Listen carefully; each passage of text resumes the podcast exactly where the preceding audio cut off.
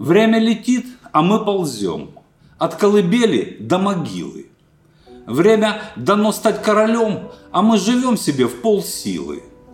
Времени просто все равно, хватает ли его кому-то. Ему до коликов смешно, когда стреляют в него люди.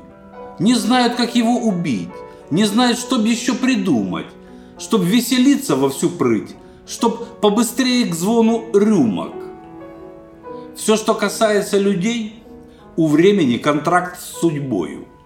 Кому и сколько отпускать, лишь ей решать своей шкалою. Быть щедрой или быть скупой, судьба сама всегда решает. Кому-то жизни вековой отпустит, а с кем-то будет скупердяем. Нам не понять настрой судьбы, и разгадает кто-то вряд ли, кому она благоволит, как с нею стать рукопожатным. Нам бы успеть побольше дел достойных сделать в этой жизни. Но есть у времени предел, отпущенный судьбой до тризны. Поэтому надо ценить каждый момент, что нам отпущен. Время не слушает молитв. Нам бы успеть к мечте зовущей. В следующем стихотворении я задумался над тем, как же быть современным в своей жизни, как шагать в ногу со временем, и почему кто-то переживает свое время и является современным и созвучным даже своим правнукам, а кто-то, являясь нашим современником, архаичен, как неандерталец. Что делает человека современным? Понимаю, что я не нов и не оригинален, что на эту тему наверняка рассуждали очень многие люди. А люди вообще уже переговорили по тысячу раз обо всем, чем угодно – но я решил по-своему взглянуть на эту тему. Вот именно об этом мое следующее стихотворение. Называется оно «Быть современником нам или современным?» Быть современником нам или современным? Возможно этим двум понятиям совпасть. Ведь современник, кто живет одновременно с тем, кто историю творит себе под стать. Как умудряются быть очень современным те, кто покинули нас много лет назад? Каждый из них не наш был современник, но почему дела их современно так звучат? В чем тайна этой современности, не знаю. Но почему Рахманинов так свеж? И Чехов до сих пор так актуален? Не чувствуем мы временной рубеж? И почему так архаично древнее? смотрит на нас чванливый бюрократ. И критикан со штампом злободневным, как будто бы живет сто лет назад. Но больше всех я удивляюсь юным. Такой отсталости давно я не видал. Каждый себя считает современно мудрым, если раскрасил волосы как панк. Считается ребенок современным, если использует он авторский язык, это считается хорошим дополнением к смартфону, инстаграму вместо книг. Ведь каждый из них точно современник, все понимает, знает интернет. Но что расскажет мне какой-нибудь бездельник, мыслям которого тысяча лет в обед?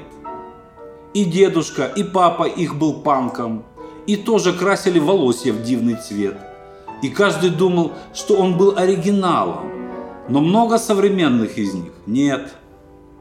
Не может сделать человека современным лишь подражание и бездуховный труд. А если труд считается презренным, то современным стать такие взгляды не дадут. И абсолютно все равно, какое племя, да и какая нас эпоха родила. Лишь современниками делает нас время, а современными нас делают дела.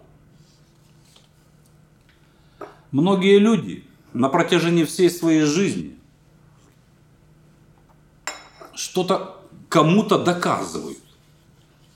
А если всем и все уже доказали, то продолжают доказывать что-то самому себе. То есть вместо того, чтобы спокойно делать то, к чему призваны, делать то, чего требует жизнь, без оглядки на кого-либо, они борются со своими детскими комплексами. Вот такие люди, именно с таким мировоззрением, часто задают мне вопрос. Ради чего вы все это делаете? Играете в рок-н-ролл, сочиняете стихи, вам уже 58 лет. Что и кому вы хотите доказать?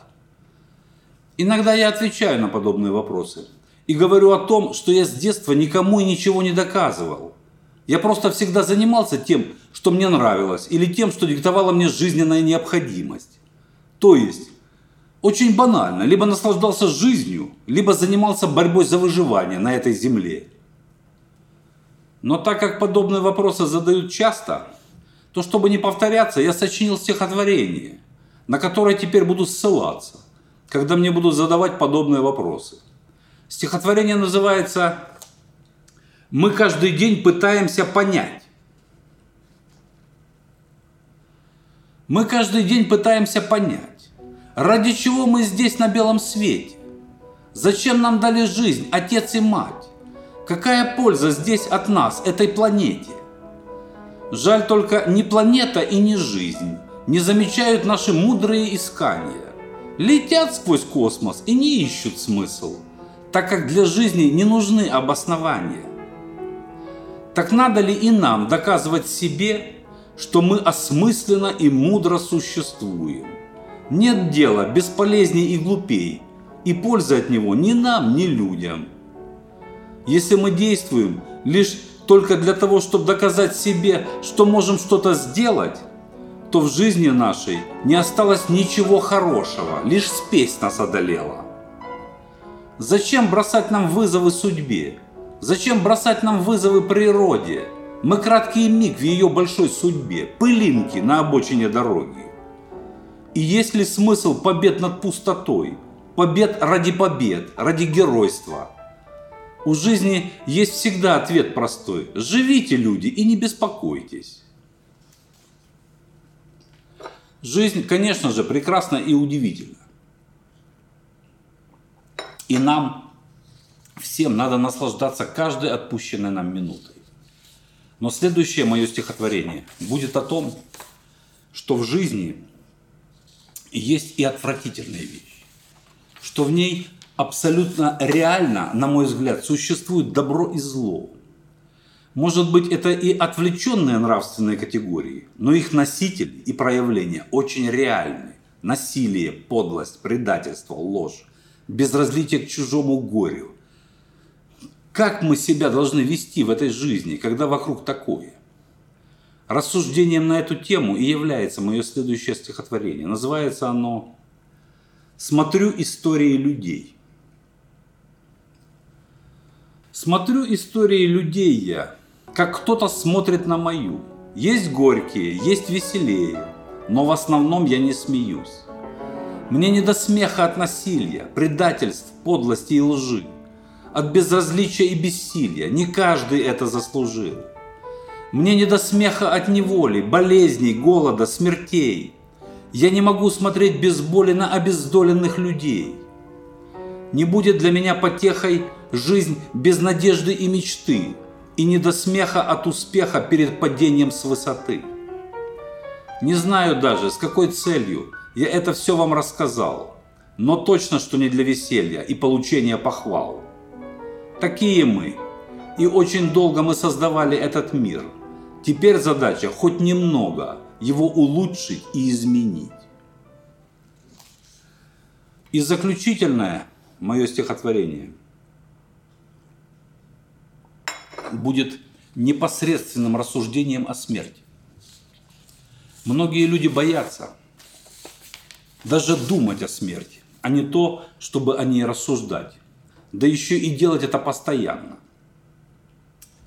Но мне вот больше нравится подход к этому делу японских самураев, великих и достойных воинов, которые считали, да и их потомки так считают, что о смерти надо думать ежедневно, а то и по нескольку раз в день, чтобы достойно ее встретить и принять, глядя ей прямо в глаза, а не на коленях и с закрытыми глазами. Чтобы она тебя не застала врасплох, с неприглядным состоянием души. Мне такой подход больше нравится.